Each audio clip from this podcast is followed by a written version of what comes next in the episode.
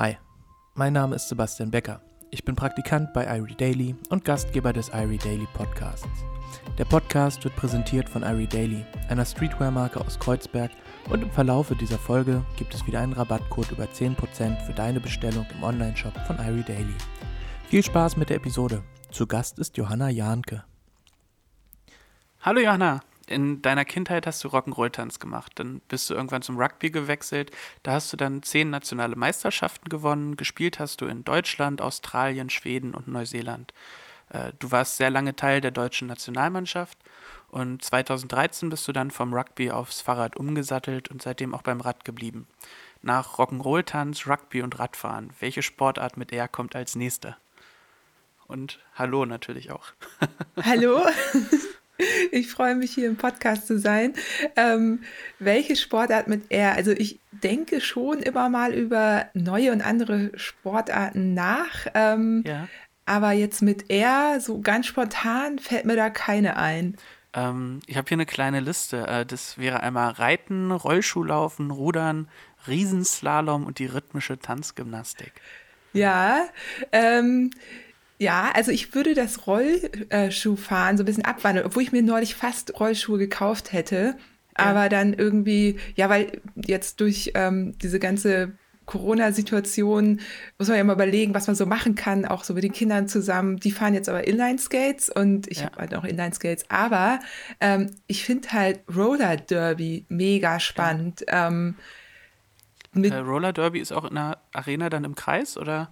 Ja, soweit ah. ich das verstanden habe, es gibt halt immer gute Musik, äh, guten Sport, also irgendwie spannendes Gerangel mit auf Rollschuhen. Und das bewundere ich sehr. Wir haben nämlich auch schon mal damals beim Rugby mit den St. Pauli Roller Derby Frauen kooperiert, die waren mal bei uns im Training.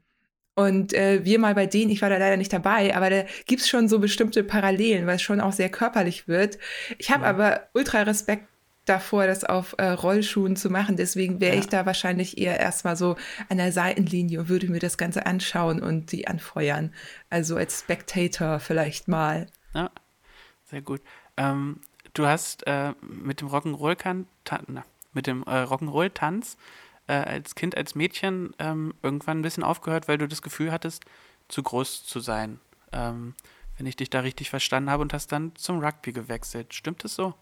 Ja, das erzähle ich immer ganz gerne mal. Also es ist ja so, man fragt sich ja immer, wie, wie, warum man was gemacht hat in der Vergangenheit. Und meistens ist es in dem Moment gar nicht so klar und wird halt erst so im Nachhinein deutlich. Und auch erst dann, wenn man sich so ein bisschen mit, mit sich und mit dem, was man so macht oder mit überhaupt der Gesellschaft ähm, beschäftigt. Und bei mir war es tatsächlich so, dass ich schon jung relativ groß und stark war und dann, ja, also beim Rock'n'Roll ist es halt so, erst ähm, sind wir halt so Formationen tanzen gewesen und da ist es eigentlich relativ egal, weil man macht dann bestimmte Figuren, das ist auch nicht unbedingt im, mit einem Partner. Aber irgendwann kommt halt dieses Turnier Rock'n'Roll und da hat man dann halt einen Partner. Und ja. da ist das auch so geregelt, dass halt die Männer die Frauen durch die Luft werfen. Und ja, bei uns wäre es wahrscheinlich eher andersrum möglich gewesen, weil mein Partner eher zierlich war, ganz toller Typ. Ähm, ich war eher, sag ich mal, kräftig.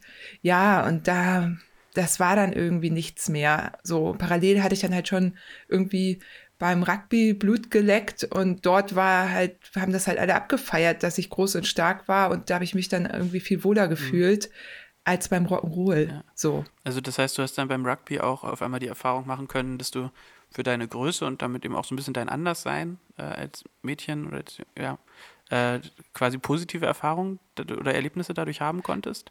Ja, also ich sag mal so, anders war ich gar nicht großartig. Ne? Ich meine, es gibt ja starke Mädchen, es gibt irgendwie zierliche Mädchen, genauso wie ja. es starke Jungs, zierliche Jungs gibt. Ähm, ja. Nur bin ich natürlich damals so als Kind, äh, folgt man natürlich den Stereotypen und denkt, die Mädchen müssen irgendwie zierlich und irgendwie, ja, also schon ganz früh, noch davor habe ich ähm, bei, äh, beim Hapkido, das ist ja so eine Form von Selbstverteidigung, mhm. habe ich da so Rangelkämpfe gemacht und habe mich dann, äh, es war mir dann als Mädchen unangenehm, die Jungs zu schlagen, obwohl die gleich alt waren. Und äh, ja, da habe ich dann so absichtlich verloren. Und ich glaube, das war auch mhm. den Jungs unangenehm, dass sie von mir geschlagen wurden. Also sie waren da ja. total so in diesem Systemtyp, äh, ja, Stereotyp drin, dass die Jungs irgendwie die Starken und die Kräftigen sein müssen und die Mädchen die Zierlichen und ähm, ja, in dem Fall dann die vielleicht ja die Tänzerin, wobei Rock'n'Roll mhm. an sich ja auch gar nicht so damit was zu tun hat. Das war dann nur diese Turnierform, die wieder in dieses ja. Stereotyp reingegangen ist. Und ja, ich frage mich manchmal, so rückblickend habe ich einfach auf mein Herz gehört und habe mich halt beim Rugby viel, viel wohler gefühlt als beim Rock'n'Roll. Das lag aber nicht an den Menschen oder an irgendwas, sondern einfach daran, dass ich da eben als starkes Mädchen abgefeiert wurde. Also richtig. Ja. Und das einfach für alle cool war. Und ja, und das ist ja also diese ganzen Stereotypen, die sind ja auch für, für Männer und Jungs genauso blöd wie für Mädchen. So, ne? Ja. Da habe ich einfach Glück gehabt, dass es diesen Sport gab und, und ich da irgendwie durch Zufall hingekommen bin. Wie bist du auf Rugby gekommen? Also, weil Rock'n'Roll-Tanz ist ja auch schon eher eine ja, Nischensportart und Rugby in Deutschland ja auch. Ja, zweimal. Wie, wie, kamst du zu den beiden Sportarten? Zweimal Nische. Ja, das ist auch interessant. Das war auch Zufall. Ne? Meine, also beim Rock'n'Roll war es so, dass die große Schwester von einer Mitschülerin von mir unsere Trainerin war und natürlich über die Mitschülerin von mir, die auch eine Freundin war, ähm, uns angeworben hat, weil Nischensport, da braucht es dann immer, auch gerade für die Formation, braucht man natürlich immer viele Tänzer und Tänzerinnen. Die Jungs waren ja. übrigens aber noch begehrter, nur da war es noch schwieriger, die irgendwie zu akquirieren. so klar, war ja immer noch tanzen. Ähm, und äh, genau, da habe ich dadurch halt gelandet. Ne? Ist ja mal so, wenn da andere nette Menschen, Mädchen, Jungs aus der Klasse hingehen. Ja. Ähm, und beim Rugby war es genauso. Da war auch der Vater von der Mitschülerin von mir, auch damals meine beste Freundin oder eine meiner besten Freundinnen. Ähm, und die, genau, die hat dann alle überredet. Also so die eine Hälfte ist gefühlt zum äh, Rugby, die andere Hälfte zum Rock'n'Roll mhm. und ja, irgendwann noch die Parallelklassen. Also die waren wirklich gut darin, ähm, es hat auch wirklich Spaß gemacht, also bei beiden. Ja, also letztendlich ja. war es Zufall und ja, der Vater von meiner Freundin, also der Trainer, war halt auch sehr darauf erpicht, irgendwie viele Mädchen ins Team zu holen. Wir haben gemischt gespielt, weil es gab ja auch die Frauenmannschaft, das Frauenteam, das wurde parallel aufgebaut und wir waren quasi der Nachwuchs dafür. Also mhm. da wurde schon auch nochmal ähm, besonderer Wert drauf gelegt. Also ne, das war schon mit dem Hintergedanken. Und so war es dann ja auch. Wir sind dann auch schon relativ früh in die Frauenmannschaft gekommen, alle in die Nationalmannschaft und so. Also ja. Das heißt, ähm, aus eurer Klasse wurde dann später auch der Nationalmannschaftskader zusammengestellt? Oder sind viele von deinen ähm, Mitschülern und, und, Mitschülerinnen beim Rugby geblieben damals? Ähm, jein, also auch da gab es dann irgendwann, ja, irgendwie im Teenie-Alter dann einen kleinen Bruch. Wir waren immer drei Mädchen und ja. ähm, also in meinem Jahrgang und davon sind zwei, wir haben lange in der Nationalmannschaft gespielt. Eine dann später nicht. Ähm, aber die ist trotzdem sehr gut gewesen. Die ist, hat halt nur den Sprung dann nicht geschafft oder ja, ist natürlich auch nochmal eine andere Nummer, Nationalmannschaft zu spielen. Ja. ja. Aber ähm, wir waren schon Schlüsselspielerinnen dann so auf dem Feld, ja. alle drei. Ähm, nachdem du äh, angefangen hast, dann bei St. Pauli zu spielen, hast du mit 16 dann einen Austausch ja nach Neuseeland gemacht und dir damit ja auch irgendwie einen Traum erfüllen können, irgendwie in das Rugbyland zu kommen, oder?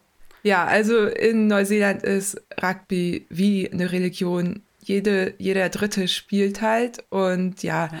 das war schon das war schon sehr besonders. Und ich habe dann, also ich bin über eine, äh, über AFS äh, hin, ne? es gibt ja so IF, äh, AFS, es gibt Rotary, es gibt so viele verschiedene Austauschorganisationen und da bewirbt man sich dann halt und man wird dann halt für so eine Ländergruppe genommen. Also du wirst dann angenommen für, in meinem Fall, Kanada, Amerika oder USA, ähm, Neuseeland, Australien. Ne, das ist dann, dann, dafür wirst du erstmal angenommen.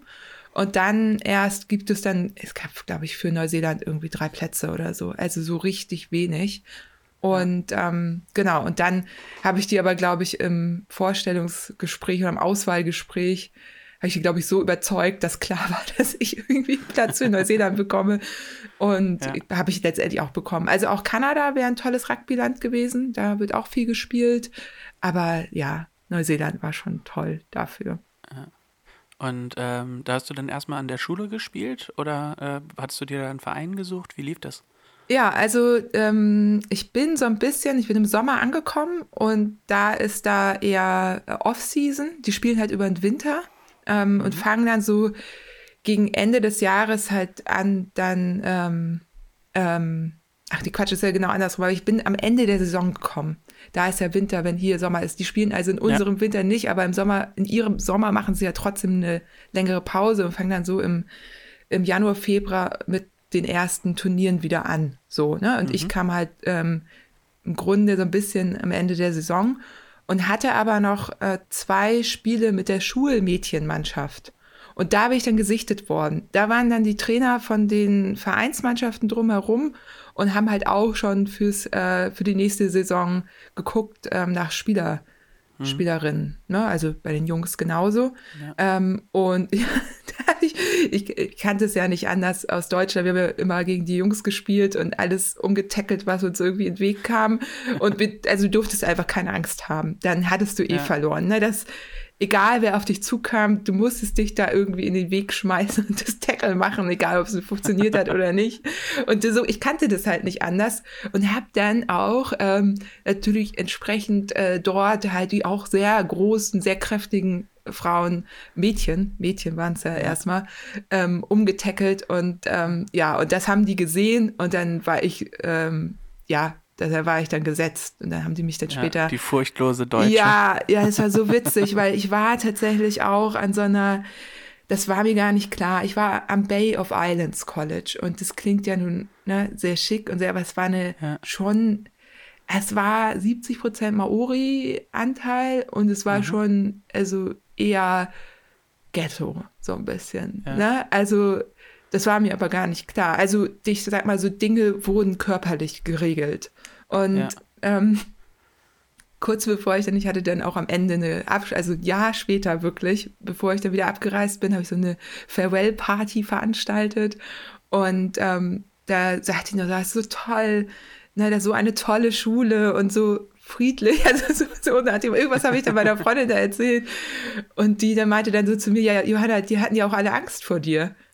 So, wie Angst. Ich, das, das ist halt, ich kann halt, ich würde niemals irgendjemand, ich könnte niemanden schlagen oder so. Ich kann das halt ja. nur auf dem Spielfeld. Da kann ich natürlich, ja. ähm, also da schlage ich auch niemanden, aber da habe ich irgendwie mir diese Angst abtrainiert und, und hm. funktioniere da halt. Ja, und da hatten die wohl so einen Respekt vor mir das ganze Jahr, dass ich einfach das beste Jahr überhaupt hatte. und ähm, genau, und die Probleme hatte auf jeden Fall. So, ich war halt auch eh anders. Also ich war da auch auf, also wirklich, sag mal so, schwierigen Partys. Und das wird mir, also einige Dinge werden mir auch, wurden mir lange später erst deutlich, das, wo ich da eigentlich unterwegs war. Aber ich war ja. halt immer so German, blond, hab dann noch Rugby gespielt, das fanden sie alle cool, weil wenn du Rugby da spielst, es geht nicht nur darum, dass sie Angst haben, sondern die feiern dich auch dafür, ne? Also die, hm. die Nationalspieler dort ist halt wie Fußball hier, so, ne? Ja. Das, das sind halt. Und an der Schule Helden. wahrscheinlich auch so wie diese Stipendien, Studenten an den Colleges in den USA. Genau, Scheint ja. Auch so ein ähnlicher Status, oder? Ja, ganz genau. Also es ist auf jeden Fall was, ne? Kunst mhm. auch dort, also ähm, das ist auch, da hast du auch einen Status, aber eben auch Sport und ja, spielt da schon eine große mhm. Rolle. Ja, und ich, keine Ahnung. Es war auf jeden Fall sehr witzig, wenn man so im Nachhinein denkt, ähm, ja, wie gut man dann so ein Jahr da irgendwie überstanden hat. Ähm, ja. War ein ganz tolles Jahr. Übrigens, ähm, ich war natürlich, meine Gastfamilie äh, waren Maori, äh, meine Mitspielerinnen waren alle Maori. Ich war nur quasi dort unterwegs. Ne? Also ja. ähm, das ist auch das Herzlichste, was ich je erlebt habe. Also mhm. da, ähm, das ist ähm, ganz, also die, natürlich gibt es auch Schwierigkeiten dort, aber ganz, ganz, ganz herzliche, gastfreundliche, ähm, ja, mhm. Mentalität dann. Ja. Ganz toll. Ähm, und äh, nach dem Jahr bist du dann wieder zurückgegangen äh, nach Hamburg und hast dann auch wieder weiter bei Pauli gespielt, richtig? Genau, genau. Da bin ich dann eben, ja, ich glaube, war ich damals schon Kapitänin dann, war irgendwann dann, ja. Warst du da dann schon in der Frauenmannschaft oder ja. war das noch die gemischte, mhm. äh, okay. Wir haben bis 14 ungefähr mit den Jungs zusammengespielt und dann mhm.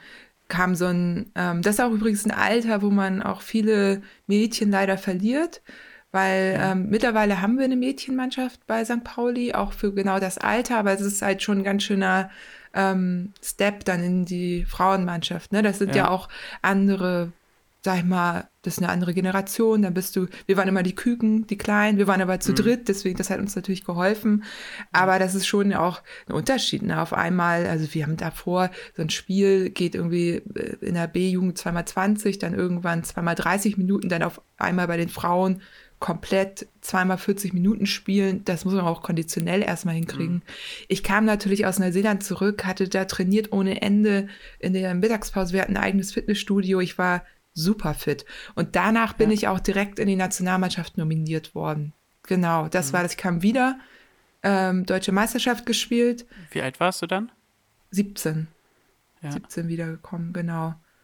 Ähm, und dann, ja, die erste EM direkt. Also ich war quasi, bin wiedergekommen, war direkt, ähm, ich glaube, ich habe in einem Spiel mal also in meinem allerersten Spiel habe ich eine Halbzeit nur gespielt und dann war ich Stammspielerin. Ja. Ja. Ja, okay. Also war es dich in Neuseeland quasi nochmal äh, auch einen großen Entwicklungssprung vermutlich genommen, ne? Ja, ja, ich hatte ja Zeit, ne? Ich hatte dann irgendwie in Neuseeland ist das Schulsystem auch ganz cool. Man wählt halt so ähm, fünf Fächer nur und habe ich halt irgendwie Sport als Fach. Das heißt, ich hatte jeden Tag Sport. Und in unserem Sportunterricht in Neuseeland habe ich halt eine Taucherlizenz gemacht, habe meine eigenen Trainingspläne geschrieben, durfte trainieren. Also es war, war, sehr witzig. Genau, bei den anderen ja, Fächern. Ideale Voraussetzungen. Ja, perfekt, perfekt. Ja, und dann habe ich Kunst gemacht, ganz viel, Fotografie nochmal. Ähm, also ich habe nur so Spaßfächer gemacht, nur, nur die Sachen, auf die ich Bock hatte. War richtig ja. gut, ja. Ähm, und äh, äh, du bist dann später auch noch nach Australien und nach Schweden. Hast du da schon dann deine Schule beendet hier oder? Ähm, genau. Äh, nach Schweden bin ich nach dem Abitur dann für so ein ähm, freiwilliges ökologisches Jahr, also so ein internationales, ja. kann ich auch ähm, jedem empfehlen. Äh, European Voluntary Service, da kannst du es halt eben in anderen europäischen Ländern machen.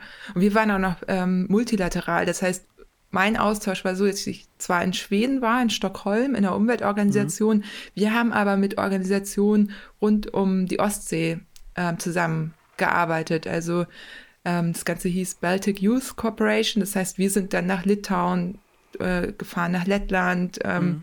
und waren dort überall unterwegs und haben quasi nochmal multilateral den Austausch gehabt. Zwar nicht nur bilateral, sondern multilateral. Es war ganz cool. Und ich war in äh, Schweden bei Feldbiologena und habe da ein Projekt gemacht ähm, gegen Biopiraterie oder so eine Kampagne. Mhm. Ja, genau, dann bin ich wieder zurück. Nee, genau, dann ja. bin ich, nee, dann bin ich äh, nochmal nach Australien danach für ein Jahr, so eine Weltreise habe ich da gemacht. Ja. ja. Ähm, und während der Zeit in Schweden und Australien hast du auch jeweils dann in den nationalen Ligen gespielt und hast parallel die deutsche Nationalmannschaft immer noch, oder? Ja, genau, so wie es halt ging. Ich habe Jetzt darf ich es ja sagen, ich glaube, das ist mittlerweile verjährt. Also ich habe das teilweise so hingekriegt, dass ich quasi eine schwedische im selben Jahr mit, ich sag mal so, es gibt ja so Wechselregeln auch, ne? Aber manchmal kann man die umgehen, wenn man eben beruflich, und das war ja bei mir der Fall, eben äh, die Länder wechseln muss. Und somit habe ich dann quasi Saison an Saison gespielt. Also in Schweden eine Meisterschaft gespielt im ähm, September, dann hier die Saison, die deutsche bis Frühjahr und dann nochmal die schwedische quasi bis, ähm, ja, bis September. Ja. Ja, genau. Und parallel halt äh, Nationalmannschaft. Das ging natürlich dann, als ich in Australien war, da bin ich dann nicht nach Deutschland gekommen zum Spielen. Mhm. Aber ähm, ja, von Schweden aus war das ja kein Problem dann auch die Europameisterschaft und so zu spielen. Ja. Ähm, gibt es einzelne Spiele, die sich besonders bei dir eingebrannt haben?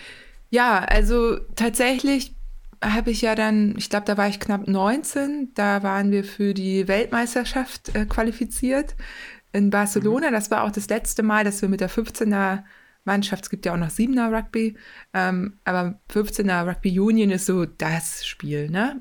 Wohingegen ja. Siebener zum Beispiel mittlerweile olympisch ist, weil es einfach eine Turnierform ist, aber es ist halt nicht so komplex wie 15er. Also ich bin schon eher 15er Spielerin. Und ja, da sind wir halt dann ähm, wie gesagt, ich war 19, hatte davor irgendwie eine EM gespielt und Vorbereitung natürlich, war, war die erste große WM. Und das erzähle ich auch gerne meinen äh, Klienten manchmal hier, weil so Mentalcoaching. Ähm, da haben wir das Auftaktspiel dann gegen den amtierenden Weltmeister Neuseeland gehabt. Und man kann sich vorstellen, dass wir Deutschland als, äh, als nicht so große Rugby-Nation ja. wenig, äh, wenig Chancen nicht hat. Favorit. Ähm, ja, nee, genau. und ja. ähm, da setzt man sich natürlich für so ein Spiel irgendwie andere Ziele. Und mein Ziel war es halt irgendwie ein Tackle zu machen im ganzen Spiel. Und ich habe dieses ja. Tackle gemacht. Ich habe es auch noch viele Jahre danach zu spüren bekommen. Also die Position, die ich da gespielt habe, war auch eine, wo du quasi so das erste oder zweite Tackle im Angriff dann machen musstest. Und mhm. ähm, ja, aber ich feiere das bis heute. Wir haben über 100 0 verloren, so, aber ja. ich, es ist einfach also so nah an so gutem Rugby dran zu sein, als gegen den Weltmeister zu spielen, dass, ähm, ja. also da geht einfach nichts drüber. Ja, das hat sich ja. eingeprägt. Und da auch zu Ende zu spielen, also ja, ne, das muss man ja auch aushalten können, dann 80 Minuten lang auf die Mütze zu kriegen. Und zwar richtig. Ja. ja. Ähm, äh, das, äh, so, ich komme nochmal kurz rein. ähm, und ähm, mit 24, glaube ich, hast du dann aufgehört mit deiner äh, Rugby-Karriere. Stimmt das? Nee, nicht so ganz. Also ich bin ähm, mit 24 hab, bin ich aus der Nationalmannschaft zurückgetreten, weil das einfach, okay. ich hatte dann irgendwie zwei Kinder Nee, eins, aber irgendwie das zweite war auf dem Weg, glaube ich. Und ähm, dann habe ich entschieden, dass ich bei St. Pauli einfach weiterspiele. Ähm, mhm. Und habe das dann noch, ich glaube, bis 30, 31. Da habe ich meine letzten Spiele dann gemacht, ja. weil ich dann auch zum Radsport komme. Ich hatte auch so ein bisschen, es war so ein bisschen blöd, ich hatte am Ende eine Gehirnerschütterung. Ähm, und da habe ich lange mit zu tun gehabt, weil ich die nicht richtig auskuriert habe. Und das mhm. war so ein bisschen, da gab es viele Gründe. Also ich habe auch irgendwie Lust gehabt, was Neues zu machen. Ich meine, du hast es ja aufgezählt, ich war viel in der Welt unterwegs und dann kommst du halt nach Hause und das Niveau ändert sich nicht wirklich, ne? Beziehungsweise ja. gab es auch einen Umbruch in der Mannschaft und ich meine, ich bin halt so, ich tick halt so ein bisschen so, ich gebe gerne rein und ich gebe auch gerne und, und bin auch gerne Teil von einem Aufbau, von einem Team. Aber wenn es irgendwie sich nicht weiterentwickelt oder ja, dann irgendwann braucht man dann vielleicht, vielleicht braucht man auch was anderes dann einfach mal. Hat so ein bisschen die Perspektive dann gefehlt. Ja. Wohin sich das noch entwickeln kann, oder? Ich glaube, das waren wirklich viele verschiedene Sachen. Also wenn du zwei Kinder hast zu Hause und dir quasi diesen diesen Trainingsabend mit relativ hohem mhm. Aufwand freischaufeln musst. Ne? Das geht alles. Wenn du aber dann zu einem Training kommst, wo dann irgendwie nur fünf andere stehen, weil alle anderen was Besseres zu tun haben und diese, sag mal so, die Einstellung nicht die gleiche ist zu, zu einem Sport. ja. so. Ja. Und dann merkst du, das ist nur noch frustrierend oder ja, da kommen, ja, das, der, und man hat nur noch schlechte Laune oder, oder man kann nicht spielen, weil man kommt dann wieder und dann, wie gesagt, ich hatte auch diese Gehirnerschütterung, ähm, da, ja, ähm, da, ich, ich kann es gar nicht so genau sagen, aber ich glaube, es war einfach Zeit, was anderes zu machen. Und mhm. ich merke auch immer, also ich merke ja auch, auch selbst innerhalb des Radsports, ich brauche da auch irgendwie, weil mir muss es halt irgendwo nach vorne gehen. Also es muss irgendwie weitergehen. Ich kann nicht einfach nur das irgendwas machen, weil ich es immer schon so gemacht habe. Das funktioniert ja. bei mir nicht. Und das ist es ja. dann letztendlich so wahrscheinlich gewesen. Und bei einem Rad, also als Radsportlerin kann ich mal ja im Zweifel komplett einfach als Einzelsportlerin äh, mich in irgendeine Richtung entwickeln, wenn ich das möchte, auch wenn Radsport natürlich mhm. Auch schöner als Team ist und ich den Aspekt auch immer wieder sehr liebe und, und das auch immer suche. Aber im Grunde ähm, kann ich auch ohne ein Team um mich herum ähm, ein für mich zufriedenstellendes äh, Training, Rennen, was auch immer machen. So, das geht beim ja. Rugby halt nicht. Also da brauchst du eben da brauchst du ja alleine auf dem Spielfeld 14 andere Spielerinnen plus sieben Auswechselspielerinnen plus ein Kader, äh, eine Kadererweiterung, weil ja auch jemand verletzt ist. Also insgesamt ist man da mit 30, 35 Frauen in der Saison. Mhm. Das ist noch wenig, so, ne? Und ja. Und äh, das ist halt leider auch, ähm, also die Bundesliga ist jetzt auch ähm, nicht so groß. Die, die, ähm, du, selbst wenn deine eigene Mannschaft super ist, muss es ja dann noch gute Gegnerinnen geben und so weiter. Ich habe da eine Zeit lang international für so ein Auswahlteam gespielt und das war auch ganz cool. Aber das war dann auch mit viel ähm, Rumfliegen und Reisen verbunden und das mhm. war dann irgendwann auch ein bisschen stressig sozusagen. Ja. ja. Genau. Aber ich vermisse um. das ähm. schon sehr. Also, das ist echt, also Rugby ist schon ein mhm. extrem toller Sport. Ähm, ist es dir dann schwer gefallen, äh, umsteigen zu müssen, so vom Vereinstraining äh, nur noch quasi erstmal alleine trainieren zu müssen? Oder ähm, hat dir das eh schon gelegen, weil irgendwie Vereinstraining eh nur zweimal die Woche war und den Rest der Woche hast du selber was gemacht? Ähm, jein, also ich habe mir quasi im Radsport sofort andere Menschen gesucht. Das war ganz interessant. Also ich bin eigentlich nicht die, die, also ich, wenn ich einen Trainingsplan habe, dann natürlich ähm, absolviere ich meine Einheiten, die ich alleine fahre, dann auch alleine.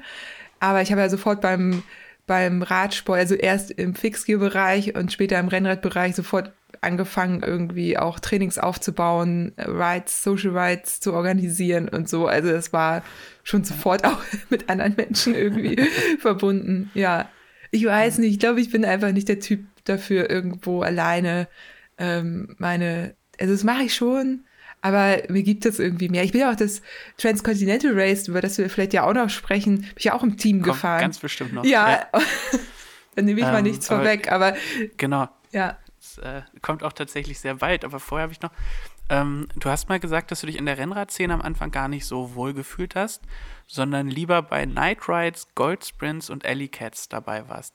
Ich bin jetzt wirklich nicht drin in der Fixie- oder Fix-Szene. Ich weiß, dass das Räder sind, äh, wo es quasi keinen Leerlauf gibt und eigentlich auch keine Bremsen und auch kein, keine Gangschaltung. So, das sind so die rudimentären Kenntnisse, die ich über die Räder habe. Aber äh, mit den anderen Sachen, den Night Rides, Gold Sprints und Alley Cats, kann ich gar nichts anfangen und wahrscheinlich auch die meisten Hörer und Hörerinnen nicht.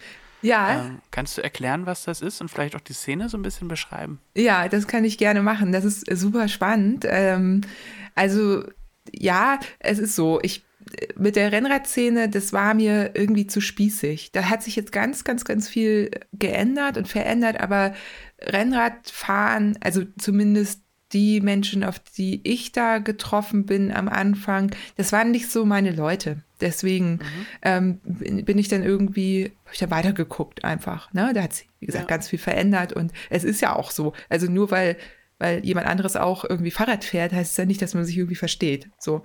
Und dann ähm, waren hier in Hamburg halt, durch auch über Freunde, habe ich davon erfahren, waren, fanden halt immer so Night Rides statt. Und die, das war halt für mich auch sehr praktisch, weil die ähm, waren dann halt Night Ride, ne? Immer erst um ja. ähm, 22 Uhr Start. Ich glaube im Winter 21 und im Sommer 22 Uhr, halt nachts, quasi spät abends, wenn halt die Straßen leer waren. Darum ging es ja. halt irgendwie durch Hamburg zu ballern oder auch mal Richtung Deich oder so, ohne viele Autos. Um was anderes mhm. ging es gar nicht.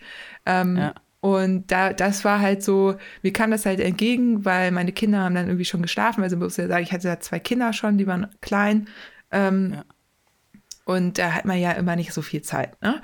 Und da war es sehr praktisch, ähm, weil die haben dann gar nicht mitbekommen, dass ich gar nicht da bin. So. Ja. Und bin dann da halt hin. Ich fand es einfach mega geil. Also wir sind einfach durch Hamburg geballert, so wirklich ohne Rücksicht auf Verluste. Wer halt zu langsam war, war raus. Und ich habe ja. das einfach nur abgefeiert. Ich glaube, das war genau das, was ich brauchte. Irgendwie Kopf frei, Beine an, einfach los. Ja. Und da richtig wiederum, ausbauen. ja, genau, einfach mal so, so richtig, du konntest dann halt auch nicht an irgendwas anderes denken, ne? einfach ähm, mitballern. Und ich konnte das, weil ich eben vom Rugby halt, also ich meine, wir waren halt komplett austrainiert da, ne? Und ich war einfach schnell. Ja so hatte, ähm, war jetzt nicht unbedingt die leichteste, aber in Hamburg mhm. ist es ja egal, es geht ja genau, nicht hoch und runter. Auf flacher Strecke war das wahrscheinlich ja genau. nicht weiter schlimm. Nö, genau, da, da, ja, konnte gut mithalten auf jeden Fall als ja. total, ich war ja totale Anfängerin, ne, muss man ja sagen. Ja. Und ich fand es irgendwie nett, die Szene war sehr bunt, jeder war willkommen, egal ob äh, Bahnrad, ne, also Fixgear, Bike oder irgendwie was auch immer, Stadtrad, Rennrad, was auch immer, wenn die Leute mithalten konnten, ja, super. Und da bin ich dann, ähm, ja genau, da bin ich ja so ein bisschen reingekommen. Und Goldsprints ähm, sind so, dass du eben ähm, 100 Meter sind es meistens gewesen oder 200, je nachdem, wo du warst. Ähm, du bist quasi auf einem Rad, das ist äh, festgemacht ähm, und hat nur einen Gang, das heißt, du brauchst halt auch Kraft und mhm. sprintest dann gegen eine andere Person ähm, wie auf so einem äh, Fitnessbike, nenne ich es jetzt mal, ja. wenn man sich, wenn man es gar nicht weiß. Also du bist halt irgendwo abends in irgendeinem Club, äh, bei irgendeiner Party, so. Ja. Und äh, dann treten halt immer zwei Leute gegeneinander an und wer schneller ist, kommt halt weiter. So, oder ja. je nachdem. genau. Und das ist halt, du, die Belastung ist sehr, sehr kurz. Das sind Sprints im Grunde. Hm. Und das ist ja das, was du beim Rugby zum Beispiel auch machst. Ne? Irgendwie ja. kurz, schnell. Du musst zwar 80 Minuten lang auch äh, fit sein, aber die Belastungen sind immer, das ist sehr viel Schnellkraft. Ja, und das konnte ja. ich halt. Und dann, ähm, ja, war ich halt da irgendwie, hab halt die, da so ein paar äh, Goldsprints gewonnen. Und ja, die haben super ja. Spaß gemacht. Jetzt haben wir ewig keine gemacht. Irgendwie schade eigentlich. Irgendwann waren dann wieder andere Sachen dran. Ja, und darüber äh, bin ich jetzt so ein bisschen mehr in die Fix-Szene. Und dann kam ein ähm, Rennveranstalter nach Hamburg, äh, Red Race, die haben dann angefangen, hier so Kriterien zu veranstalten. Also das, was es eher sonst nur international gab, das haben die natürlich auch ja, mitgekriegt. Kriterien heißt in dem Fall? Kriterium heißt, dass du quasi mit diesem Rad, das du ja schon beschrieben hast, das keine Gangschaltung hat, also nur einen Gang, ja. einen festen Gang. Das heißt, jeder Tritt quasi bewegt das Kettenblatt. Ne? Du kannst mhm. nicht einfach rollen lassen, sondern du musst immer weiter treten. Ähm, ohne Bremse auf Kursen fährst, die wie so Formel 1 Kurse aussehen. Ja, mit irgendwie einer Haarnadelkurve, irgendwie so ja. bestimmte Schwierigkeiten, ähm, die du dann quasi im Rennen natürlich auch technisch meistern musst. Darum, darum ja. ging es. Ne? Das ist nicht einfach okay. nur geradeaus. Gibt es natürlich auch eine Sprintgeschichte, gibt es auch da in dem Format. Aber ähm, genau, im Grunde geht es darum, dass du natürlich fit und, und, trainiert bist, aber eben auch gut fahren kannst und gut dieses Rad beherrschen kannst, gut Kurven fahren kannst und so weiter. Und das sind so, ja, die Runden sind so zwischen 800 Metern und ja, 1,6 Kilometern, wenn es lang ist, lang. Ähm, meistens mhm. ist eine Haarnadelkurve drin, das ist so klassisch, ähm, kann man nicht immer machen, weil manchmal ist man ja auch festgelegt ähm, aufgrund der Begebenheiten vor Ort. Da, den Kurs muss man ja irgendwie zwar bauen, aber manchmal ist da ja, keine Ahnung, Wohnblock zwischen, da geht das natürlich nicht. Ähm, ja. Genau, die haben dann damit angefangen und haben auch so andere Formate wie äh, Last Man Standing oder Last Woman Standing, wo du dann immer acht gegen acht äh, fährst auf der Kartbahn. Ähm, äh, in Berlin zum Beispiel. Irie Daily ist ja, ja auch immer als Sponsor an Bord gewesen.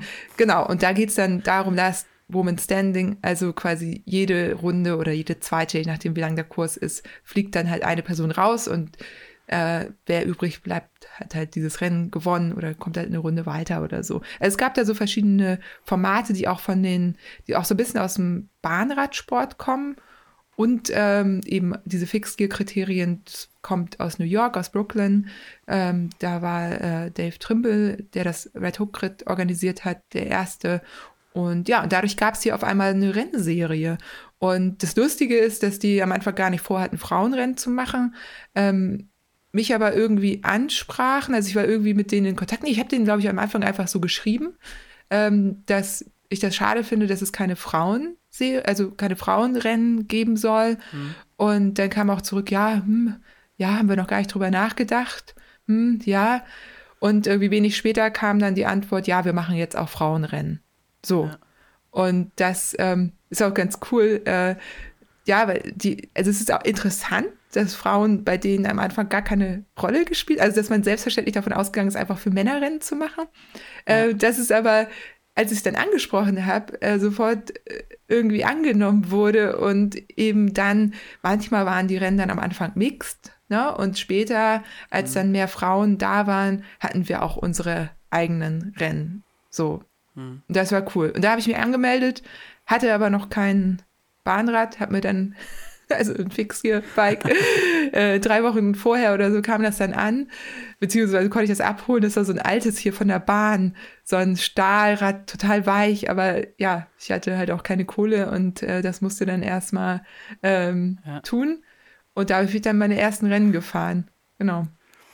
Ähm, bevor wir jetzt gleich dann zum Transcontinental-Rennen äh, kommen, äh, gibt es in jeder Folge immer einen Rabattcode für die Hörer und Hörerinnen des Podcasts, mit dem sie 10% auf ihre Bestellung im Online-Shop von Irie Daily bekommen. Und äh, du als Gast darfst dir den Begriff aussuchen. Ähm, hast du da schon was? Ja, ich bin natürlich top vorbereitet und äh, hervorragend. Ja, genau. Ähm, und äh, würde den Begriff Fahrradwelt nehmen. Ja, äh, wieso es der Begriff ist, kommen wir ganz zum Ende des Podcasts auch nochmal drauf. Ähm, und genau, dann ist es äh, ist der Rabattcode Fahrradwelt, äh, alles groß geschrieben F-A-H-R-R-A-D-W-E-L-T. Und äh, ja, vielen Dank für den Rabattcode. Ja, sehr gerne. Und, äh, dann würde ich sagen, gehen wir jetzt rüber äh, ähm, thematisch zum Transcontinental 2018, äh, wo du als Teil des Teams 255 ähm, das erste äh, Teil des ersten Frauenteams warst, das es geschafft hat, äh, innerhalb der vorgegebenen Zeit dieses Rennen zu beenden. Und ähm, die meisten werden das Rennen nicht kennen und es, oder viele zumindest.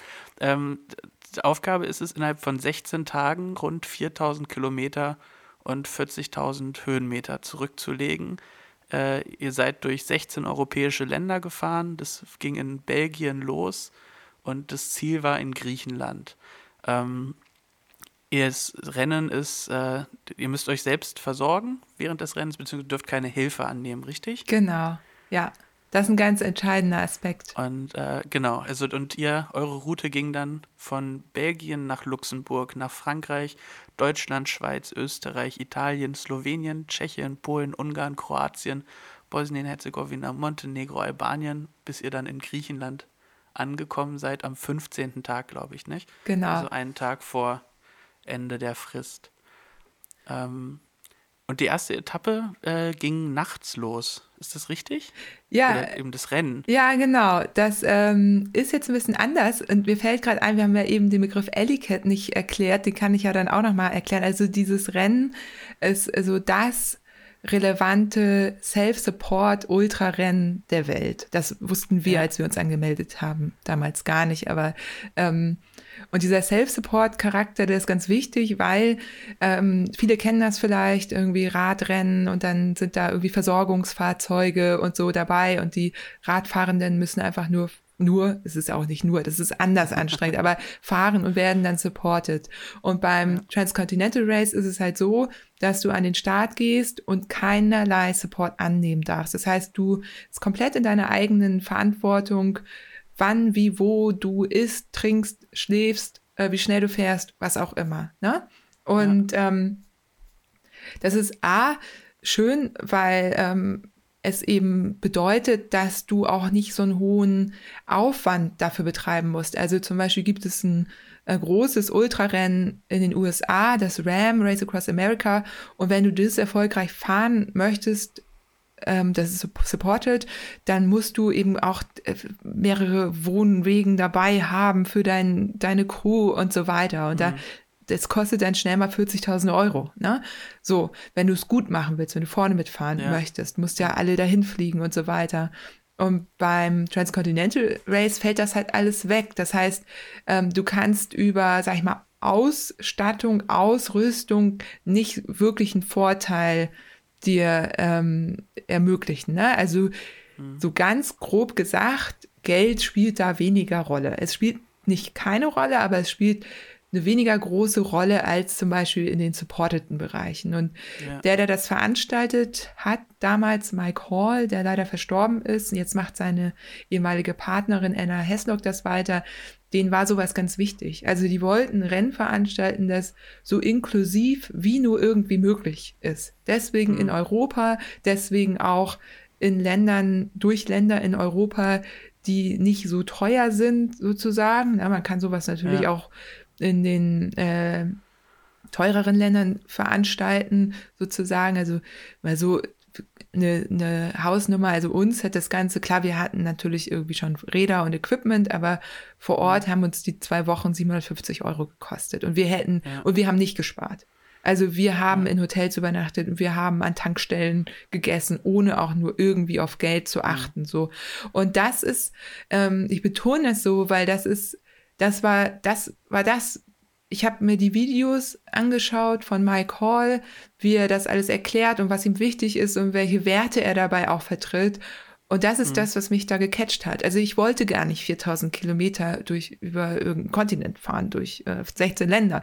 Die, vor den Ländern hatte ich Angst. Ne? Du hast ja eben alle mhm. aufgezählt. Ich wäre niemals freiwillig durch Albanien gefahren. Ich hatte da viel zu großen mhm. Respekt vor.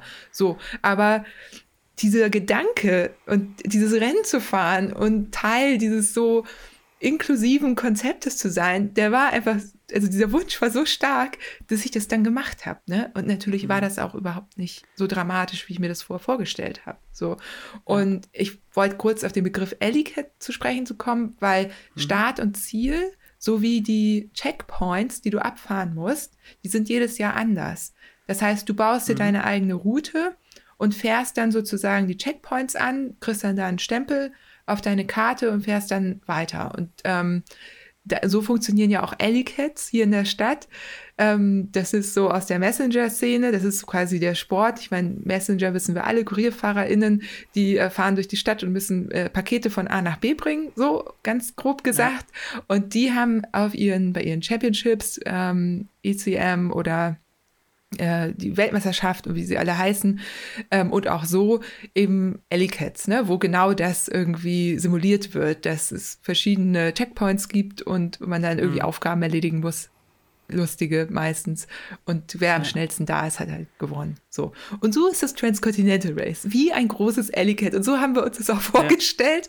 Ja. Ähm, ich habe dann irgendwie Lust gehabt, das mitzufahren und ich kannte auch nur eine Person, die das wo ich wusste, dass die sowas Bescheuertes eventuell mitmacht. Das war Marion Drifnik. Und die hat dann auch äh, relativ äh, schnell zugesagt. Ja, und so waren wir da und dann haben wir irgendwann angefangen zu rechnen, dass wir ja dann 260 Kilometer am Tag fahren müssen und haben uns irgendwie ausgerechnet, wie das gehen kann und wie wir das, aber wir wussten im Grunde, als wir an den Start gegangen sind, wir hatten uns wirklich top vorbereitet, aber ob wir das wirklich schaffen, wussten wir nicht. So, ne? Ja. Aber ähm, wir wussten, dass wir es schaffen können. Also das ist, aber wir, hatten sowas halt noch nicht gemacht, deswegen kein Vergleich. Aber so mhm. ist es ja, wenn man Dinge zum ersten Mal macht auch. Und genau, warum ich immer betone, wir sind das erste Team, das es innerhalb der Zeit, also wir sind im Grunde das erste Team, das es geschafft hat. So, ich betone das aber immer, weil es vor uns ein Frauenteam gab, die waren beide schon zwei Engländerinnen, ähm, die waren beide schon über 50 und die sind das Transcontinental Race das Jahr vorher gefahren, haben das auch gefinisht, aber außerhalb der Zeit.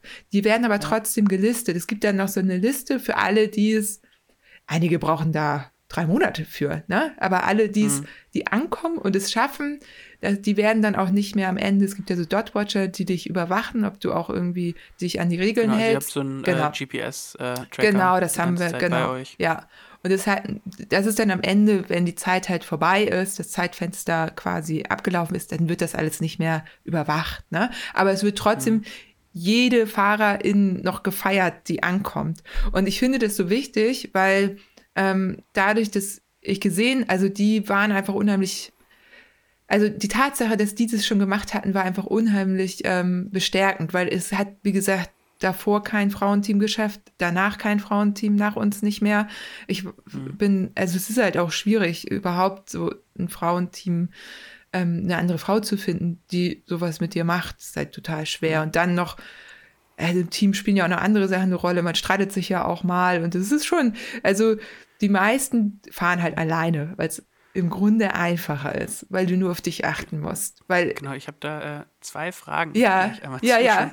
Ähm, also zum einen, äh, was du gerade auch anfingst, weshalb scheitern Teams häufiger?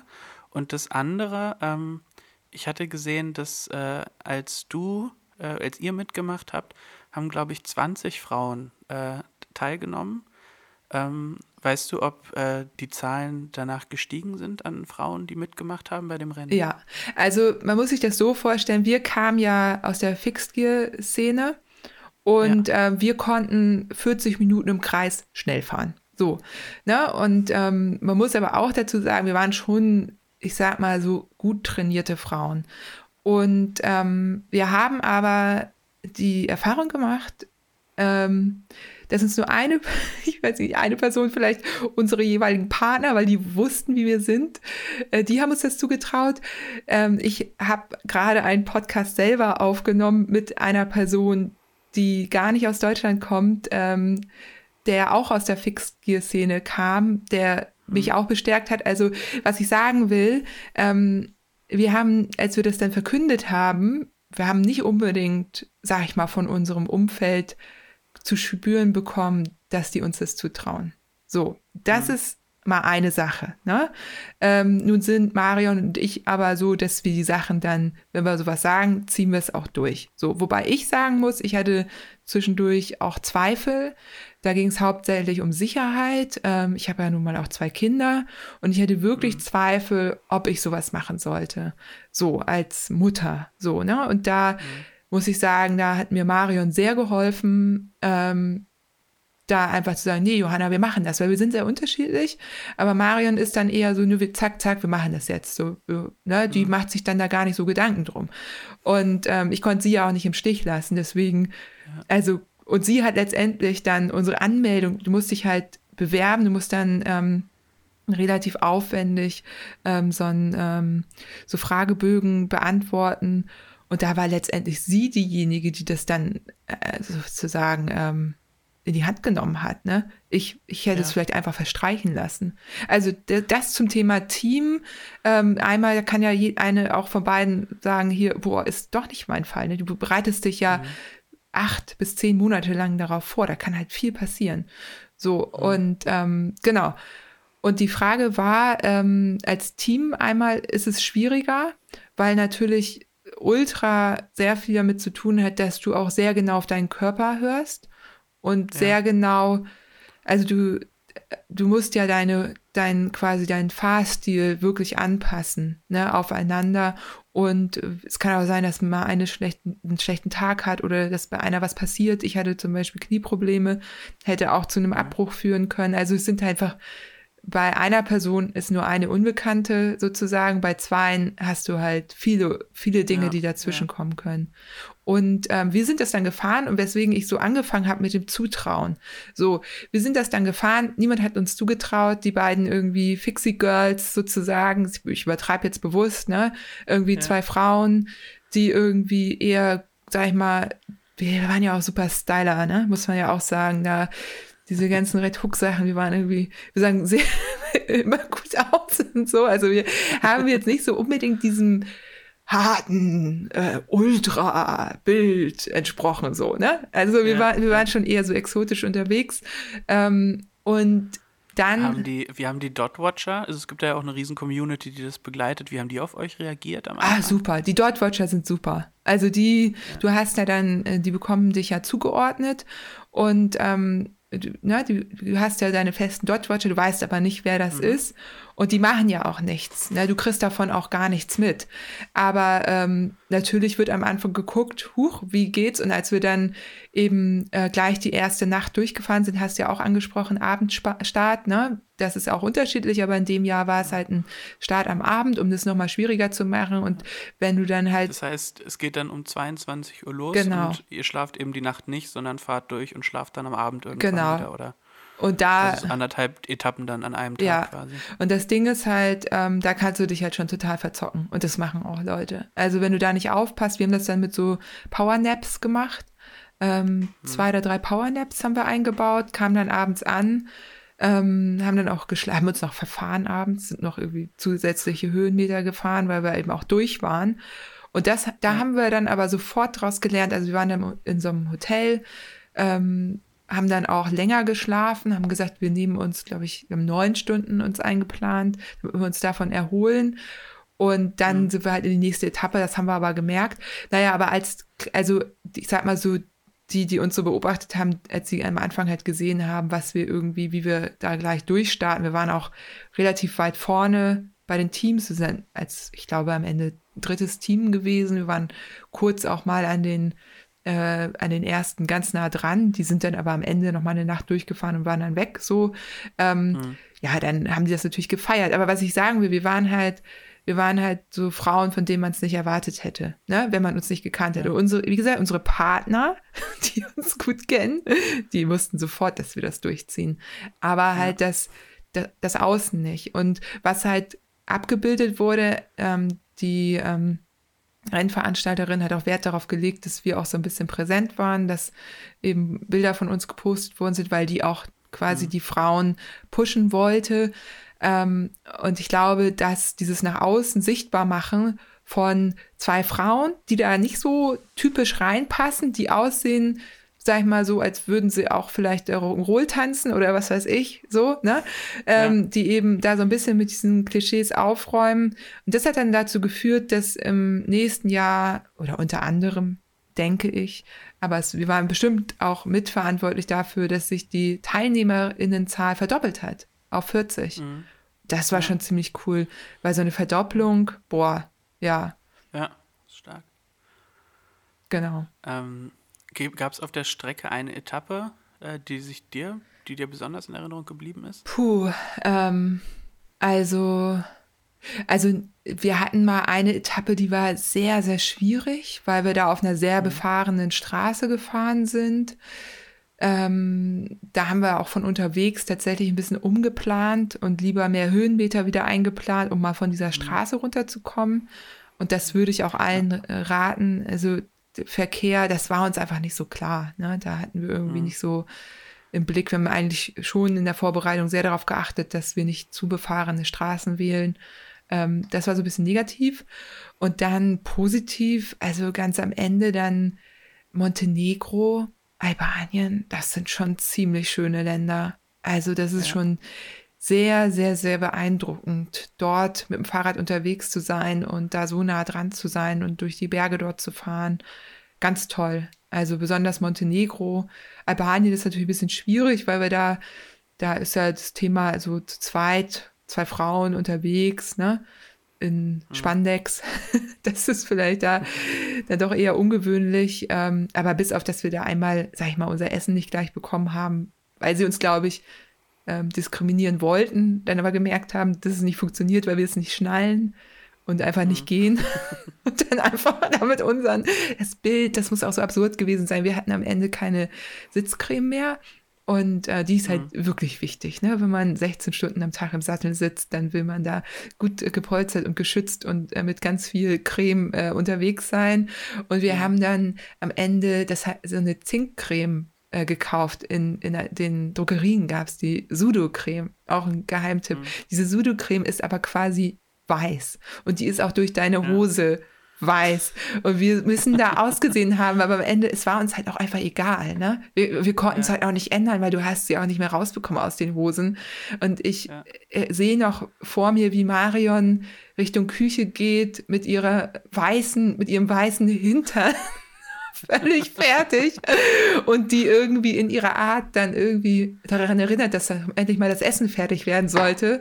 Ähm, die, die glaube ich, einfach nur gedacht, okay, das sind irgendwie zwei Menschen, die, da ist so wenig Kommunikation möglich mit denen. Wir bringen denen jetzt einfach ihr Essen, ähm, auch wenn es zwei Stunden später war, was aber letztendlich gar nicht so schlimm war, weil Albanien war halt auch heiß und es war, glaube ich, ganz gut, dass wir dann eine längere Pause gemacht haben. Die hätten wir sonst halt nicht gemacht. Mhm. Sind dann halt in die Abendstunden rein. Ähm, aber es ist ja da in Albanien auch ähm, also fast angenehmer, da nachts zu fahren. Ne? So, naja, solche Situationen. So, sowas bleibt dann halt. Ne? Ab welchem Zeitpunkt hattest du das Gefühl, dass ihr das schaffen könnt? Ähm, nach Tschechien. Also, äh, das war Control-Punkt 3.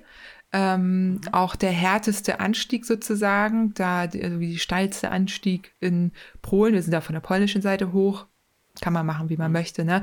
Also, du musst immer einen Parcours fahren, also einen bestimmten Streckenabschnitt musst du fahren äh, in, in, Verbindung mit diesem Checkpoint. Wenn du den nicht fährst, kriegst ja. du halt eine Strafe. So.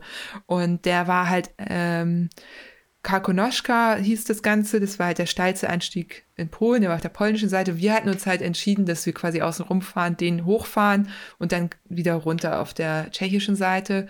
Und andere haben es halt anders gemacht, die sind dann einfach hoch, sind dann polnisch runter, wieder hoch, quasi den gleichen Abschnitt wieder hoch, um halt diesen Parcours abzufahren. Und äh, da gab es auch Leute, die haben dann irgendwie ihre Sachen einfach oben gelassen und so. Das darf man aber nicht. Und wir haben uns ja an alle Regeln gehalten, die es irgendwie gab, weil wir so Angst hatten, irgendwas falsch zu machen. Naja, genau. Und ab da, das war so Minimalziel. Und ab da wussten wir, wir können das Ding wuppen.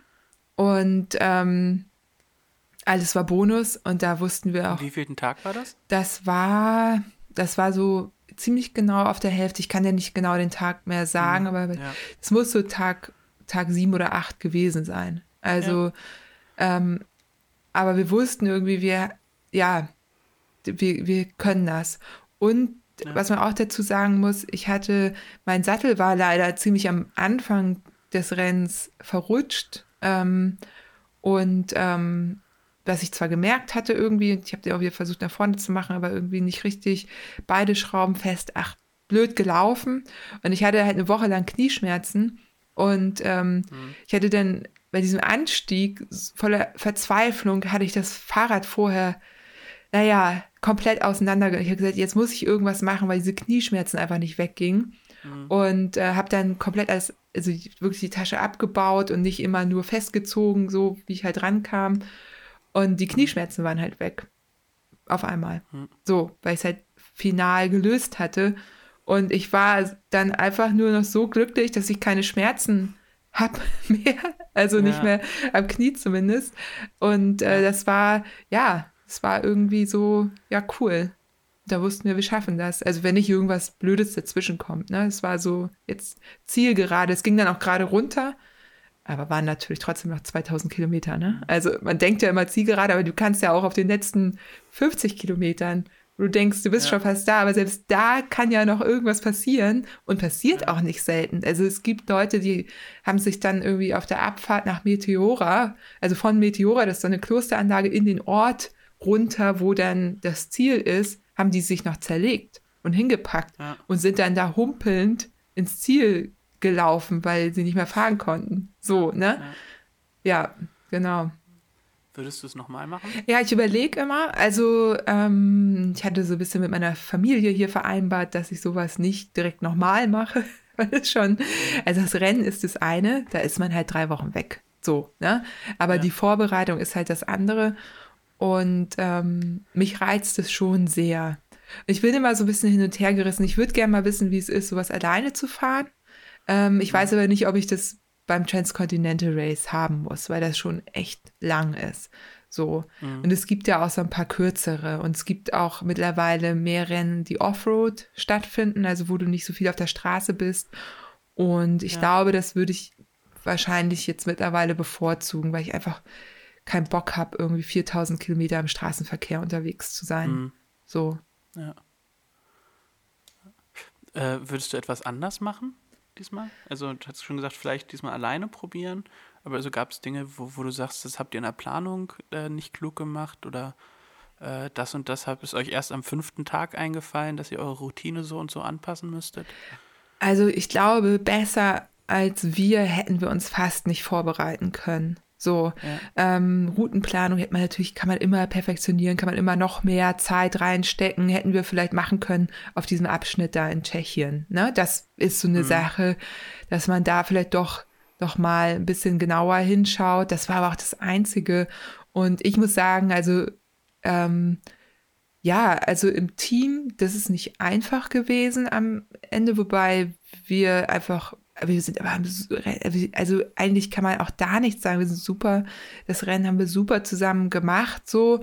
Wir sind im Nachhinein so ein bisschen unterschiedlicher Meinung, was das Rennen angeht, so, aber das ist, glaube ich, einfach so persönlicher Umgang mit Dingen im Leben überhaupt. Also mhm. ich wüsste nicht, was ich hätte anders machen sollen mit der Erfahrung, die ich jetzt habe, natürlich, da würde ich natürlich so ein paar Sachen, wir sind zum Beispiel super auf Sicherheit gefahren. Wir wollten halt ankommen. Und wir haben bestimmt mhm. das eine oder andere Teil mehr mitgenommen, als wir es hätten müssen. Und wir hätten auch unsere Grenzen noch mehr ausweiten können. Also wir sind super safes Rennen gefahren. Wir haben in Hotels geschlafen. Ja. Wir waren, wir waren am Ende, wir sind im Ziel gewesen und wir hätten im Grunde weiterfahren können. So, und da kann man natürlich ja.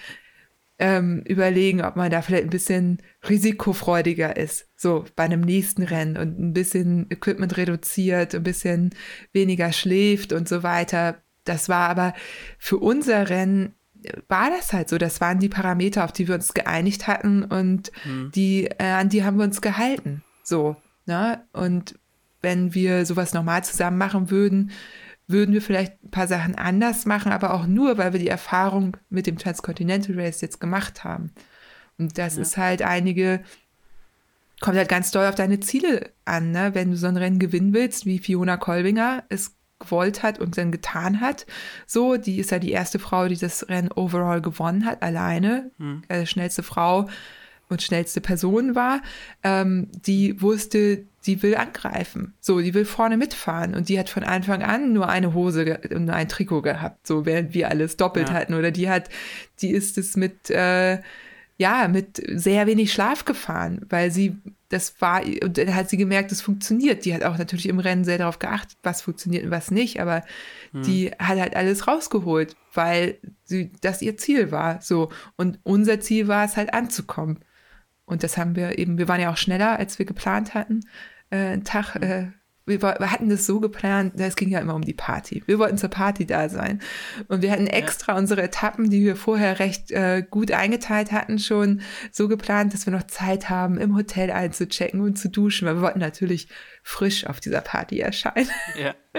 Und letztendlich waren wir sogar einen Tag vorher da, weil irgendwie ne, am Ende. Dann noch mit aufbauen müssen, ja? Genau. und so waren wir sogar ausgeschlafen auf dieser Party. Also, ja.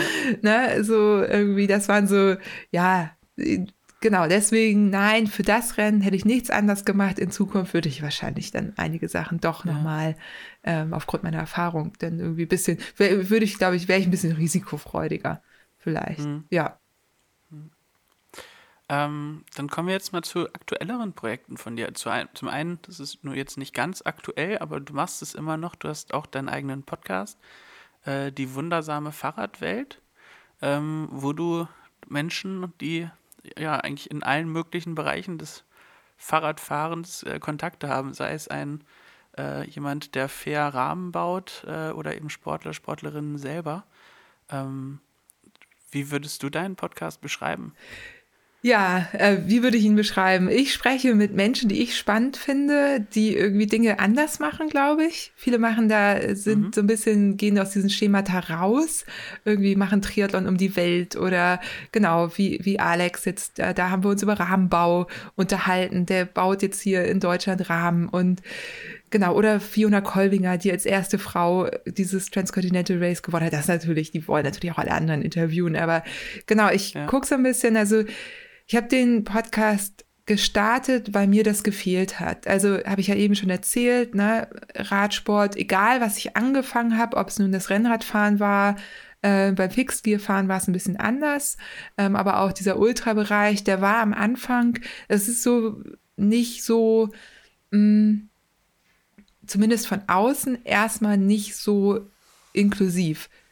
Wenn man drin ist, ist es das total. Das ist das Spannende. Also ich kenne keinen Bereich, äh, der, sag mal, bunter ist als dieser Self-Support-Ultra-Bereich, wo, wo verschiedene Menschen mhm. drin sind. Aber wenn du so von außen eben ähm, darauf guckst und denkst, oh Gott, also ich dachte, ich mhm. müsste schon zehn Jahre lang Ultrafahrerin sein, um sowas mitzufahren sozusagen. Ne? Ja. Also, ja. Ähm, dass ich da letztendlich mitgefahren bin, war eben, weil mich mein Gehirn ausgetrickst hat und, und mich Mike Hall überzeugt hat und äh, irgendwie so. Ne? Ja. Aber ähm, ich hätte das nicht, sag ich mal, rational als Sportlerin wäre ich das nicht angegangen. Und das hat mir irgendwie gefehlt. Und die Information, die ich ich musste mir das alles mühsam zusammentragen und äh, Erfahrungsberichte lesen, war total wertvoll. Mhm. Ja, und dann habe ich irgendwie lange überlegt, ob ich auch, also, also wirklich so einfach ähm, um, um auch das Wissen, was ich so habe, weitergeben zu können, ob ich da einen Blog starte oder nicht. Und habe es aber nie gemacht. Und ja, und dann war ich aber selber totaler Podcast-Fan und ja, habe dann gedacht, okay, das ist bestimmt ganz einfach. Ich unterhalte mich ein bisschen mit denen, lade das dann hoch und schwupps, ja, du lachst. Ja. so, hätte ich gewusst, wie viel Arbeit das ist. Ähm, dann hätte ich es mir vielleicht nochmal anders überlegt. Aber genau, dann saß halt hier Björn Lehnhardt, eine der Legenden im Ultracycling nach einem Rennen hier. Ich hatte mir vorher mein ganzes Equipment irgendwie zugelegt, beziehungsweise ehrlicherweise hatte dann mein Mann einfach mal was bestellt, weil er irgendwie gesagt, ja, du musst es jetzt einfach mal machen. Und dann lag das hier mhm. und dann war er eingeladen und kam halt direkt vom Rennen, ne? Der ist die Transkimrika ja. gefahren und saß dann hier und wollte irgendwie, weil wir uns eben beim Transcontinental Race kennengelernt hatten und ganz gut verstanden haben, äh, zu Besuch hier noch vorbeikommen. Und ähm, ja, und dann sagst du, Björn, hast du Lust auf einen Podcast? Irgendwie, ich wollte dich mal fragen, ne? Ich wollte irgendwie, und dann konnte er, glaube ich, nicht Nein sagen. das war, war ja schon da. Ne? Ja, genau. Und dann hat er irgendwie seine Nudeln gegessen und dann haben wir äh, uns noch ein bisschen unterhalten. Das war auch wirklich eher ein Gespräch am Anfang. Ähm, und ja, und dann habe ich halt gemerkt, wie cool das ist und dass das irgendwie auch funktioniert, natürlich mit ein bisschen Übung. Also ist ganz lustig, sich so die ersten Episoden anzuhören. Ich habe halt damals, da gab es, es ist ja schon zwei Jahre her und da waren jetzt Podcasts gerade erst so am Kommen. Das heißt, auch das ganze Technische musste man sich irgendwie, muss man selber ausprobieren. Da gab es keinen Kurs, den ja. man belegen konnte. So, ne, zumindest nicht hier in Deutschland. Ähm, und genau, alles, was ich irgendwie, das ist alles DIY und im Grunde auch immer noch. Nur, dass ich mittlerweile irgendwie äh, weiß ja, wie es ist, kann man sich auch so ein bisschen was dazu mal durchlesen. Ähm, genau, und dann habe ich angefangen, äh, die wundersame Fahrradwelt zu produzieren und das ist so gut angekommen. Es hat so viel Spaß gemacht, dass ich es jetzt ähm, zweimal monatlich ungefähr, also alle zwei Wochen, ja, jeden Donnerstag alle zwei Wochen mhm. kommen neue ja. Interviews und es ist ein Interview-Podcast. Ähm, manchmal habe ich auch so Community-Episoden, wo ich dann ein bisschen ein paar Themen bespreche, so wie Bikepacking. Mhm. Ähm, und das ist immer so eine Mischung aus, ähm, also ich finde es immer cool, wenn Menschen, die eben noch neu dabei sind, was für sich mitnehmen, aber auch die, die es schon ewig machen. Weil das finde ich, mhm. da, da sind halt auch, das ist halt so schön. Also alle, die ich so bisher ähm, in der Szene oder in den unterschiedlichen Szenen, ich habe ja auch mal eine Profi-Radsportlerin oder so da, ne, die da so sind, mhm. die teilen ja immer unheimlich gerne so ihr Wissen. Und ja. im Grunde nehme ich auch selber jedes Mal was mit aus den Gesprächen. Mhm. Ja. Mhm. Ähm, du hast gerade eben schon gesagt, es gab auch nicht wirklich einen Blog dann dazu. Ähm, da hast du dich dann ja jetzt auch quasi drum gekümmert, ähm, wobei es euch da ja auch wieder um Inklusivität geht ähm, bei dem Projekt äh, The Woman All Right. Genau. Ähm, magst du das auch einmal kurz beschreiben? Ja, sehr gerne. Genau. Also, also zu meinem Podcast gibt es jetzt mittlerweile auch eine Website immerhin mit Beiträgen, ähm, aber da geht es halt um die Podcast-Beiträge. Und ähm, den Blog, der der muss man auch ehrlich sagen, ne? Das war also zeitgleich ähm, vor zwei Jahren habe ich in Hamburg mit Freundinnen zusammen das ähm, All Women's Cycling Bar Camp organisiert, wo wir 70 Frauen hatten, die mit denen wir uns so rund um äh, Frauen im Radsport, äh, wie auch immer, Bikepacking, Touren, Alltagsradfahren und so unterhalten haben. Und äh, genau, auch der Blog ja, vorher, die Idee hatte ich auch schon länger, aber ich habe es einfach nicht ähm, alleine machen können. Und auf diesem Barcamp war dann auch wirklich der Wunsch da oder wurde immer wieder geäußert, dass es doch eine Plattform gibt, wo sich auch Frauen mal informieren können. Und eben, es macht eben einen Unterschied. Und das habe ich halt beim Transcontinental Race so deutlich gemerkt. Die, die Berichte, die die Andrea, hieß sie, darüber geschrieben hat, wie sie irgendwie als Team mit ihrer Partnerin das Transcontinental Race gefahren ist, damit konnte ich halt, da konnte ich mich so viel mehr mit identifizieren als mit anderen Berichten oder das hat mir so viel mehr gegeben. Ich habe auch alle anderen von Männern mhm. gelesen und mir da auch wirklich wertvolles Know-how rausgezogen. Aber irgendwie die Tatsache, dass es sie gab und sie darüber geschrieben hat, das war wirklich wichtig für mich in der Vorbereitung und wirklich relevant. Und sowas gibt es halt nicht. Es gibt tolle Teams, ähm, es gibt reine Frauenteams, es gibt Initiativen, die machen dann viel auf Instagram, aber es gab im deutschsprachigen Raum auf jeden Fall keine Plattform, die eben das abdeckt. Also Know-how äh, zu vermitteln, wie mache ich meine erste Bikepacking-Tour irgendwie und dann aber auch so Themen wie Menstruationstassen. Ne? Also würden mhm. ja Männer einfach nicht drüber schreiben, weil warum auch so, ne? Und ja. das ist halt super cool und, und super sinnvoll gerade. Also nicht nur, dass sie halt super äh, viel, viel nachhaltiger sind als alle anderen Sachen, die man machen kann. So, mhm. es ist halt auch beim Bikepacken und beim Training irgendwie super praktisch mit Menstruationstassen zu arbeiten, sozusagen. Ja. Ne? Und ja, ich, vor zwei Jahren hätte ich da noch nicht mal drüber sprechen können, weil mir das auch unangenehm gewesen wäre. Jetzt erzähle ich dir das in einem, ne? also so, so, und das ist halt, da ist ja auch in der Gesellschaft insgesamt ein bisschen was passiert, aber ja, das findet. Genau, sichtbarer geworden. Genau, und das, genau, und dieses Sichtbarmachen, das hat mich nämlich auch gestört. Also ich habe auch gerne andere Rat-Podcasts gehört, und da waren immer so wenig Frauen. Also es gab äh, sowieso eine einzige Frau, die einen gemacht hat, von der ich wusste, den ich aber persönlich jetzt nicht so gehört habe, weil der mir zu lang war und einfach inhaltlich ein bisschen nicht ganz so das, was ich irgendwie hören wollte, oder nicht, zumindest mhm. nicht regelmäßig. Das kann ja auch, ist ja auch völlig okay. Podcasts dürfen ja auch unterschiedlich sein. Und dass aber Männer auch hauptsächlich dann Männer eingeladen haben.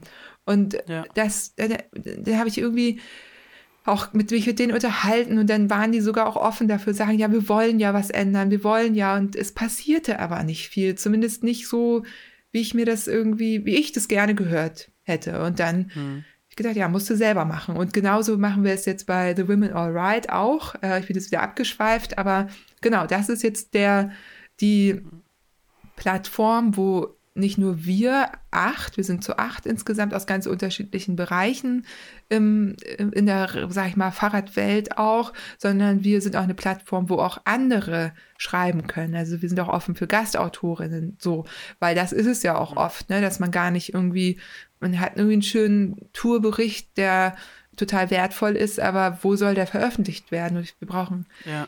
einige haben ihre eigenen Blogs, aber da ist es dann halt äh, gesammelt und ja, da kann man eben sich informieren. So und äh, gelauncht haben wir jetzt ja auch vor anderthalb Monaten, zwei Monaten irgendwie so. So mhm. alt ist es ja alles noch nicht.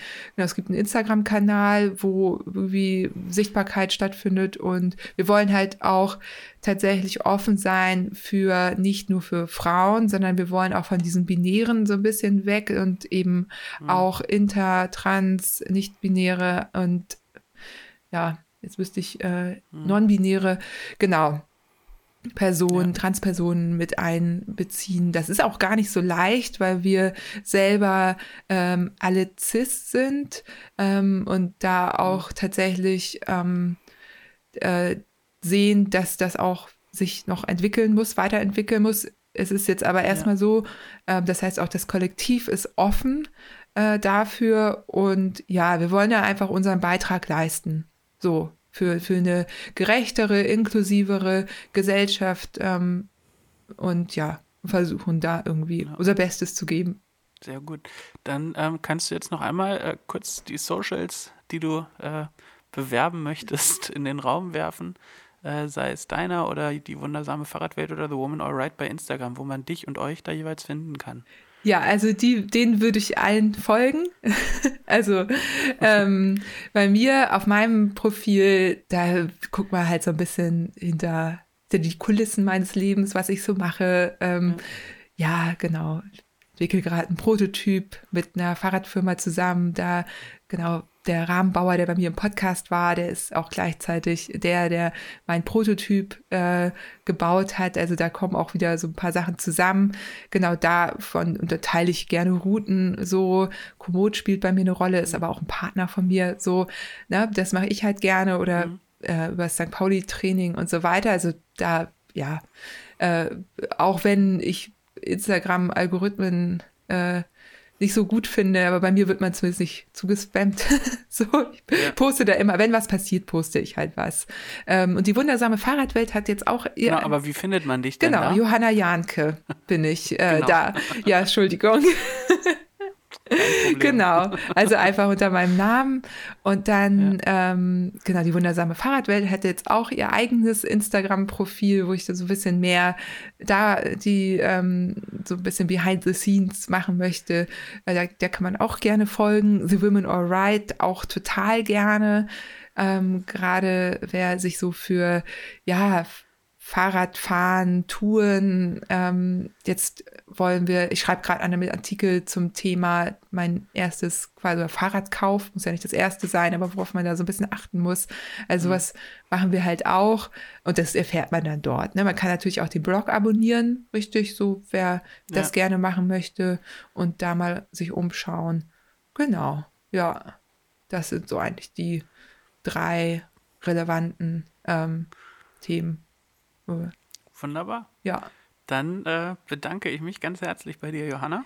Es hat mir sehr viel Spaß mit, gemacht, mit dir zu quatschen. Ja, danke dir auch. Äh, ich bewundere das, wie du äh, mein äh, Leben so erforscht hast. Das ist ja gar nicht so leicht.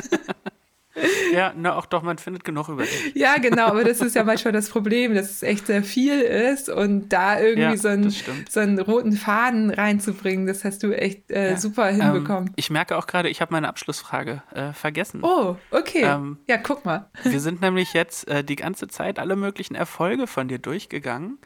Und ähm, ich wollte wissen, ob du eigentlich auch schon mal richtig gescheitert bist mit etwas und äh, wie du damit umgegangen bist. Ja, also äh, das ist äh, das. Ähm ja, Scheitern ist so ein Thema. Das könnte jetzt noch eine längere Antwort werden. Ich habe nämlich ähm, gerade darüber nachgedacht und mein Lieblingspodcast äh, ist ja Hotel Matze und ich finde das so toll, wie er das irgendwie mhm. auch immer mal wieder thematisiert hat. Ich habe nämlich du hast ja aufgezählt, was ich alles geschafft habe, aber ich habe zum Beispiel zwei Studiengänge nicht abgeschlossen. Und das ist mhm. schon, boah, das ist schon was, womit ich auch manchmal so ein bisschen zu tun habe. Also das ist interessant, weil äh, ich habe die jeweils äh, naja, gut, ich habe äh, auf Lehramt Kunst und Englisch und dann habe ich, äh, das habe ich fast beendet, habe aber mein Staatsexamen nicht gemacht ähm, ja. und mein ähm, Psychologiestudium habe ich jetzt auch nicht beendet. Dafür habe ich aber meine Sportmentaltrainerin-Ausbildung gemacht. Und das war auch der Grund, warum ich überhaupt Psychologie studieren wollte. Also so mhm. richtiges Scheitern ist es nicht. Aber in unserer Gesellschaft ja. ist es ja schon nicht so. Also eigentlich bringt man die Dinge ja zu Ende, ne? Und ja, ja Manchmal denke ich, vielleicht sollte ich das nochmal angehen und irgendwie aus Prinzip. Auf der anderen Seite mache ich jetzt einen super erfolgreichen Podcast. Also ich kann mich eigentlich nicht beschweren, ich lebe davon. Ja. So, ne? Und äh, bin total glücklich mit den Dingen, die ich mache. Ja. Habe dadurch total viele Freiräume. Bin, ich weiß, glaube ich, auch, warum ich in dem System Studium nicht äh, funktioniert habe. Also ich bin schon ziemlicher ja. ja, Freigeist. Ich möchte, mag gerne frei sein. So. Mhm. Aber ja, weiß ich nicht. Ist es jetzt Scheitern oder nicht? Ja, ich finde, es klingt eigentlich recht erfolgreich, aber. Naja, aber äh, es ist schon ist ein Scheitern, gut. ja. ja. Naja, aber indem du ja erfolgreich bist. Und ähm, ich würde sagen, damit äh, beenden wir dann hier den Podcast, ähm, bevor er noch länger wird. Ja, ja. Ähm, ich wiederhole mich nur nochmal, Johanna, es hat mir wirklich sehr, sehr viel Spaß gemacht mit dir. Vielen, vielen Dank. Ja, danke dir auch. Ich, mir hat es auch Spaß gemacht. Tschüssi. Tschüss. Mit etwas Überlänge hat damit nun auch die fünfte Folge des Irie Daily Podcasts ihr Ende gefunden. Ähm, teilt die Folge gerne mit euren Freunden und Freundinnen und ich freue mich sehr, wenn ihr den Podcast bei Apple Podcast bewertet, am liebsten natürlich mit fünf Sternen oder ihn äh, bei Spotify abonniert. Bis bald.